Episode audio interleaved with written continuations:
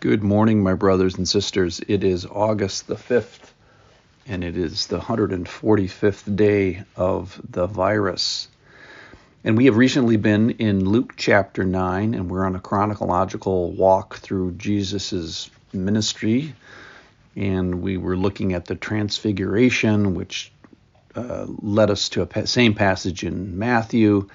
And then we took a little detour into Elijah and Elisha and a mentoring situation yesterday.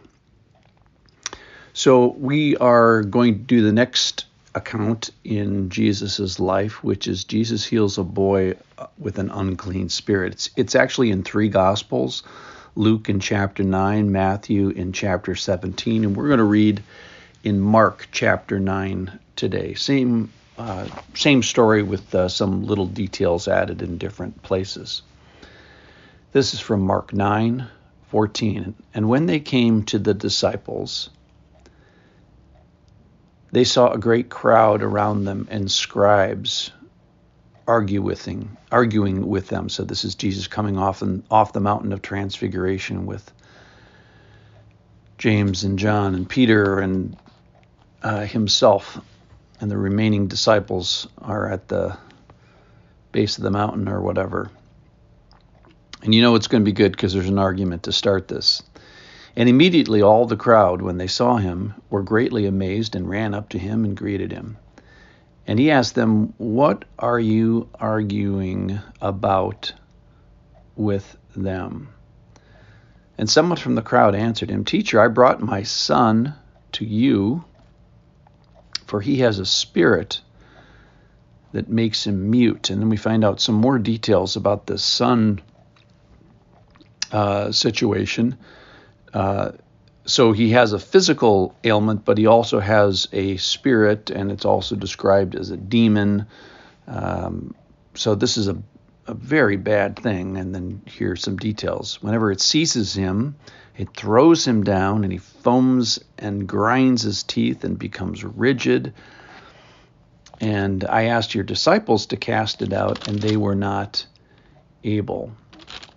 And we're going to find out a few more details about this uh, demon spirit and the physical manifestations in just a second. So we're going to find out. I asked your disciples to cast it out, and they were not able. So we're going to find out about the faith of uh, the people they were arguing against. That's the scribes. That's an easy answer. Then we're going to find out about the faith of the crowd. We're going to find out about the faith of the Father. And even the disciples are called into account here. So you get a we're going to get a rebuke of Jesus. This is verse 19. And he answered them, O faithless generation. The other accounts say faithless and twisted generation. How long am I to be with you? How long am I to bear with you. Bring him to me. And they brought the boy to him, and when the spirit saw him, immediately it convulsed him.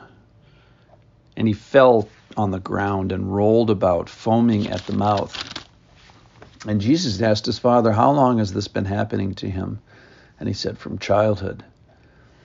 And then some details here in verse 22. And it has often cast him into the fire and into water to destroy him.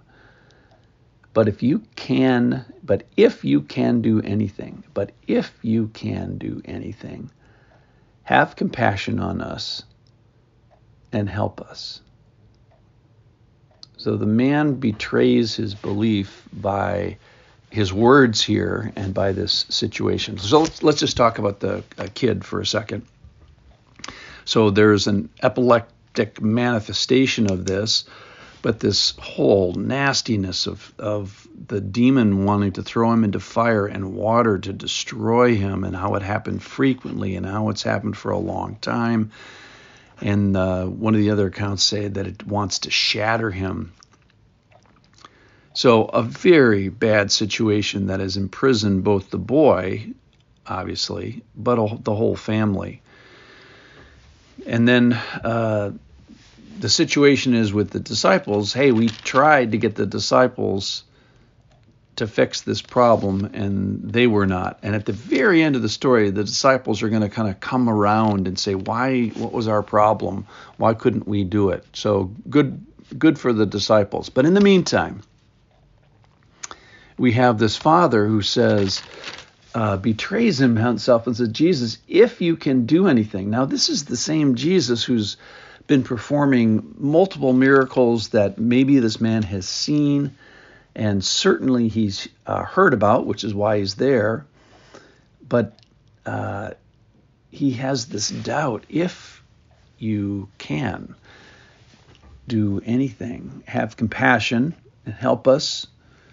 And then Jesus answers in verse 23 if you can, all things are possible for one who believes. So Jesus does two things in his statement he he betrays or exposes the man uh, the the essence of the problem in this particular situation is one of belief. Um, all things are possible for one who believes. And then he calls the other guy and calls the guy out and says, "If I can, like I, I, I certainly can."